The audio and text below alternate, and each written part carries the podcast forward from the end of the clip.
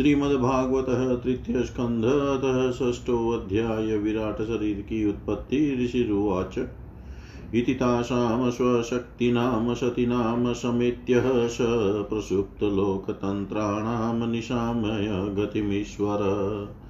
कालसंज्ञः तदा देवीं बिभ्रच्छक्तिमुरुक्रम त्रयो विशन्ति तत्त्वानां गणं युगपदाविशत्। सोऽनुप्रविष्टो भगवास चेष्टारूपेण तं गणं भीनं संयोजयामाश सुप्तं कर्म प्रबोधयन्। प्रबुद्धकर्मा देवेन त्रयो विशन्तिको गणप्रेरितो जनय, तस्वाभिमात्राभिरधिपुरुषं। परेण विशता स्वस्मिन्मात्रया विश्वसृग्गणचक्षु चुक्षोभान्योन्यमासाद्य यस्मिन्लोकाश्चराचरा हिरण्मय स पुरुषः सहस्रपरिवत्सरान् आण्डकोश उवासाप्सु सर्वसत्त्वोपबृंहितः। स वै विश्वसृजां गर्भो देवकर्मात्मशक्तिमान् विभवा जात्मनात्मानमेकधा दशधा त्रिधा। एष हि अशेषसत्त्वानामत् नामात्मांस परमात्मन आद्योऽवतारो यत्राशो भूतग्रामो विभाव्यते। साध्यात्मः साधिदेवश्च साधिभूत इति त्रिधा विराट्प्राणो दशविध एकदा हृदयेन च। स्मरणविश्वसृजामीशो विज्ञापित विज्ञापितमधोक्षज विराजमतपतस्वेन तेजशेषां विवृत्तये।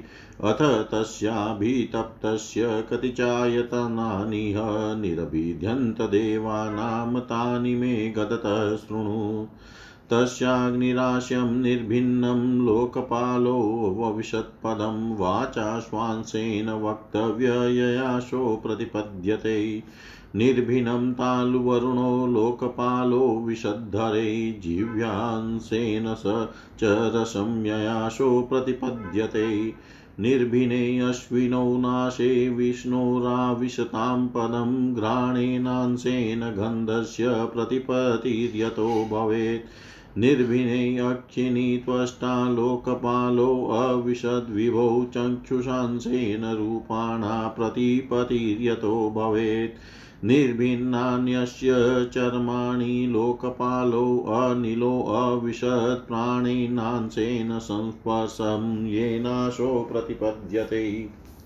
कर्णावश्य विनिर्भिन्नोधिष्णयः स्वं विविशूर्दिश श्रोत्रेणांसेन शब्दस्य सिद्धिं येन प्रपद्यते।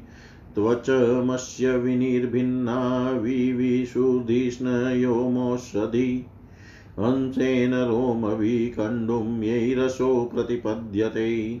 मेढ्रं तस्य विनिर्भिन्नं स्वधिष्णयं क उपाविशत्। रेतसांसेन यनाशावानन्दं प्रतिपद्यते। गुदं पुंसो विनिर्भिन्नं मित्रो लोकेश आविशत् पायुनांसेन येनाशो विसर्गं प्रतिपद्यते। हस्तावस्य विनिर्भिन्नाविन्द्रः स्वर्पतिराविशत् पुरुषो यया वृत्तिं प्रपद्यते। पादावश्य विनिर्भिन्नो लोकेशो विष्णुराविशत् गत्या श्वांसेन पुरुषो यया प्राप्यं प्रपद्यते। बुद्धिं चास्य विनिर्भिन्नां वागीशोधिष्णयमाविशत् बोधेनांसेन बोधव्यप्रतिपतिर्यतो भवेत्। हृदयं चास्य निर्भिन्नं चन्द्रमाधिष्णयमाविशत् मनसांसेन येनाशो विक्रिया प्रतिपद्यते। आत्मानं चास्यं निर्भिन्नमभिमानोऽविशत्पदं कर्मणांसेन येनाशो कर्तव्यं प्रतिपद्यते। सत्त्वं चास्य विनिर्भिन्नं महान्धिष्णयमुपाविशत् चित्तेनांसेन येनाशो विज्ञानं प्रतिपद्यते।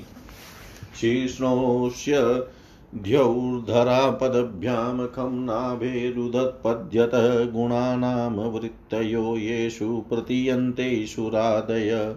आत्यन्तिकेन सत्त्वेन दिवं देवा प्रपेदिरे धरां रजस्वभावेन पनयो ये च तान्ननु। तातीयेन स्वभावेन भगवनाभिमाश्रिता उभयोरन्तरं व्योमये रुद्रपार्षदां गणा मुखतोऽवर्तत ब्रह्मपुरुषस्य कुरुद्वा यस्तुन्नमुखत्वाद्वर्णानां मुख्योऽबुधब्राह्मणो गुरु। बाहुभ्योऽवर्तत क्षत्रं क्षत्रियस्तदनुव्रत यो जातस्त्रायते वर्णान् पौरुषकण्टकक्षता विशोऽवर्तन्ततस्योर्वो लोकवृत्तिकरिर्विभो वेश्यस्तदद्भवो वार्तां निर्णाम्य संवर्तयत् पदभ्यां भगवतो यज्ञै शुश्रूषा धर्मसिद्धये तस्यां जातः पुरा शूद्रो यद्वृत्त्या तुष्यते हरि। एते वर्णाश्वधर्मेण यजन्ति स्वगुरुं हरिं श्रद्धयात्मविशुद्ध्यर्थं यज्ञातः स वृत्तिभिः। एततक्षत भर्गवतो देवकर्मात्मरूपिण कश्रद्धादुपाकर्तुं योगमायाबलोदयम्। अथापि कीर्त्याम् कीर्त्याम्यङ्गः यथामति यथा श्रुतं कीर्तिं हरेष्वाम सत्कर्तु गिरमन्याभिधासतिम्।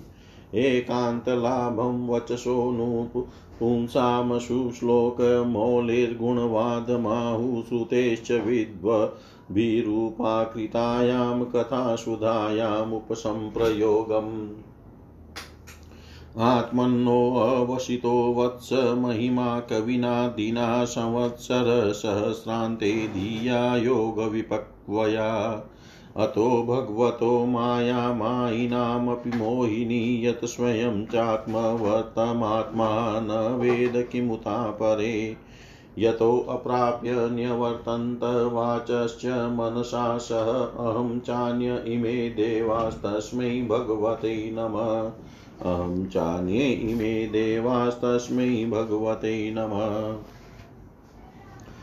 मैत्रेय ऋषि ने कहा,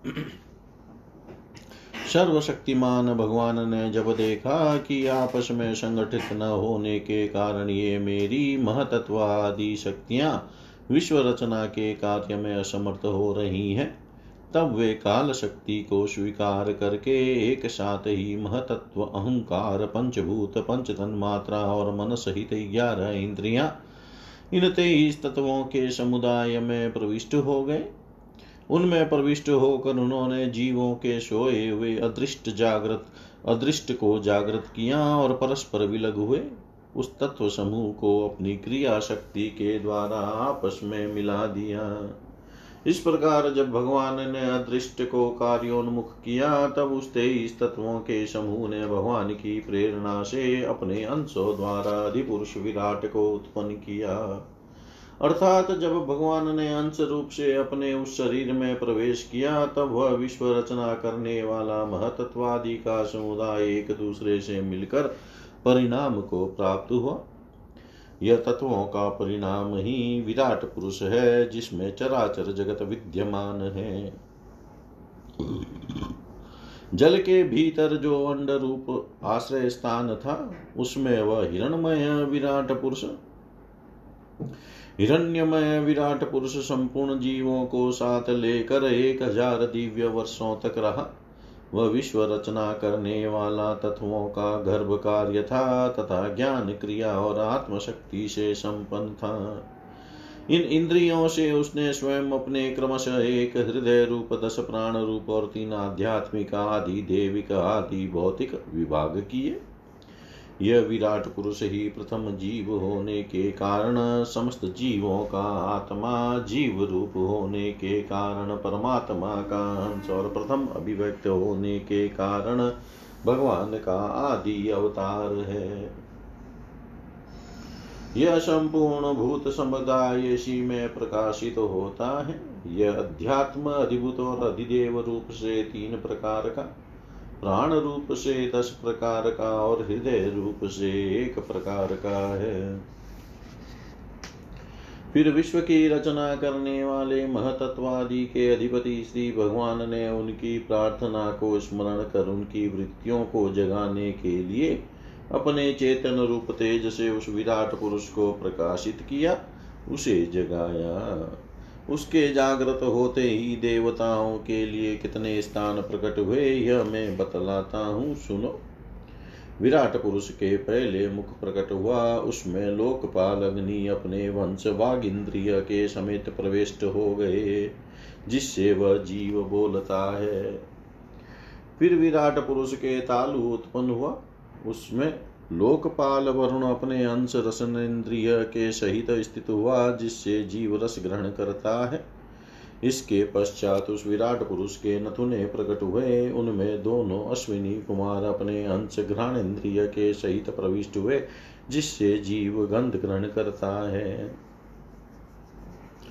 इसी प्रकार जब उस विराट देह में आँखें प्रकट हुई, तब उनमें अपने अंश नेत्रेंद्रिय के सहित लोकपति सूर्य ने प्रवेश किया, जिस नेत्रेंद्रिय नेत्रेंद्रिय से पुरुष को विविध रूपों का ज्ञान होता है। फिर उस विराट विग्रह में त्वचा तो उत्पन्न हुई, उसमें अपने अंश त्वगिंद्रिय के सहित वायु स्थित हुआ। जिस त्विगिंद्रिय से जीव स्पर्श का अनुभव करता है जब इसके करुणा चित्र प्रकट हुए, तब उनमें अपने अंश श्रवणेन्द्रिय के सहित दिशाओं ने प्रवेश किया, जिस श्रवणेन्द्रिय से जीव को शब्द का ज्ञान होता है। फिर विराट शरीर में चर्म उत्पन्न हुआ, उसमें अपने अंश रोमों के सहित औषधियाँ स्थित हुई, जिन रोमों से जीव कुजली आदि का अनुभव करता है। अब उसके लिंग उत्पन्न हुआ। अपने इस आश्रय में प्रजापति ने अपने अंश वीर्य के सहित प्रवेश किया, जिससे जीव आनंद का अनुभव करता है। फिर विराट पुरुष के गुदा प्रकट हुई। इसमें लोकपाल मित्र ने अपने अंश पायु इंद्रिय के सहित प्रवेश किया। इससे जीव मल त्याग करता है। इसके पश्चात उसके हाथ प्रकट हुए। उनमें अपनी ग्रहण त्याग रूपा शक्ति के सहित देवराज इंद्र ने प्रवेश किया। इस शक्ति से जीव अपनी जीविका प्राप्त करता है। जब इसके चरण उत्पन्न हुए, तब उनमें अपनी शक्ति गति के सहित लोकेश्वर विष्णु ने प्रवेश किया। इस गति शक्ति द्वारा जीव अपने गंतव्य स्थान पर पहुँचता है, फिर इसके बुद्धि उत्पन्न हुई अपने इस स्थल में। अपने अंश बुद्धि शक्ति के साथ वाकपति ब्रह्मा ने प्रवेश किया। इस बुद्धि शक्ति से जीव ज्ञातव्य विषयों को जान सकता है। फिर इसमें हृदय प्रकट हुआ, उसमें अपने अंश मन के सहित चंद्रमा स्थित हुआ। इस मन शक्ति के द्वारा जीव संकल्प विकल्प आदि रूप विकारों को प्राप्त होता है। तत्पश्चात विराट पुरुष में अहंकार उत्पन्न हुआ। इस अपने आश्रय में क्रिया शक्ति सहित अभिमान रुद्र ने प्रवेश किया। इससे जीव अपने कर्तव्य को स्वीकार करता है। अब इसमें चित्त प्रकट हुआ। उसमें चित्त शक्ति के सहित महतत्व ब्रह्मा स्थित हुआ। इस चित्त शक्ति से जीव विज्ञान चेतना को उपलब्ध करता है। इस विराट पुरुष के सिर से स्वर्ग लोक पैरों से पृथ्वी और नाभि से अंतरिक्ष आकाश उत्पन्न हुआ। इनमें क्रमशः सत्व रज और तम इन तीन गुणों के परिणाम रूप देवता, मनुष्य और प्रेत आदि देखे जाते हैं। इनमें देवता लोग सत्व गुण की अधिकता के कारण स्वर्ग लोक में मनुष्य और उनके उपयोगी गो आदि जीव रजोगुण की प्रधानता के कारण पृथ्वी में तथा तमोगुणी स्वभाव वाले होने से रुद्र के पार्षद गण भूत प्रेत आदि दोनों के बीच में स्थित भगवान के नाभिस्थानीय अंतरिक्ष लोक में रहते हैं। विदुर जी वेद और ब्राह्मण भगवान के मुख से प्रकट हुए। मुख से प्रकट होने के कारण ही ब्राह्मण सब वर्णों में श्रेष्ठ और सबका गुरु है। उनकी भुजाओं से क्षत्रिय वृत्ति और उसका अवलंबन करने वाला क्षत्रिय वर्ण उत्पन्न हुआ, जो विराट भगवान का अंश होने के कारण जन्म लेकर सब वर्णों की चोर आदि के उपद्रवों से रक्षा करता है। भगवान की दोनों जांगों से सब लोगों का निर्वाह करने वाली वैश्यवृत्ति उत्पन्न हुई और उन्हीं से वैश्य वर्ण का भी प्रादुर्भाव हुआ। यह वर्ण अपनी वृत्ति से सब जीवों की जीविका चलाता है। फिर सब धर्मों की सिद्धि के लिए भगवान के चरणों से सेवा वृत्ति प्रकट हुई और उन्हीं से पहले पहले उस वृत्ति का अधिकारी शुद्र वर्ण भी प्रकट हुआ, जिसकी वृत्ति से ही श्री हरि प्रसन्न हो जाते हैं। ये चारों वर्ण अपनी अपनी वृत्तियों के सहित जिनसे उत्पन्न हुए हैं, उन अपने श्री, अपने गुरु श्री हरि का अपने अपने धर्मों से चित शुद्धि के लिए श्रद्धा पूर्वक पूजन करते हैं। विदुर जी, यह विराट पुरुष काल कर्म और स्वभाव शक्ति से युक्त भगवान की योग माया के प्रभाव को प्रकट करने वाला है। इसके स्वरूप का पूरा पूरा वर्णन करने का कौन साहस कर सकता है?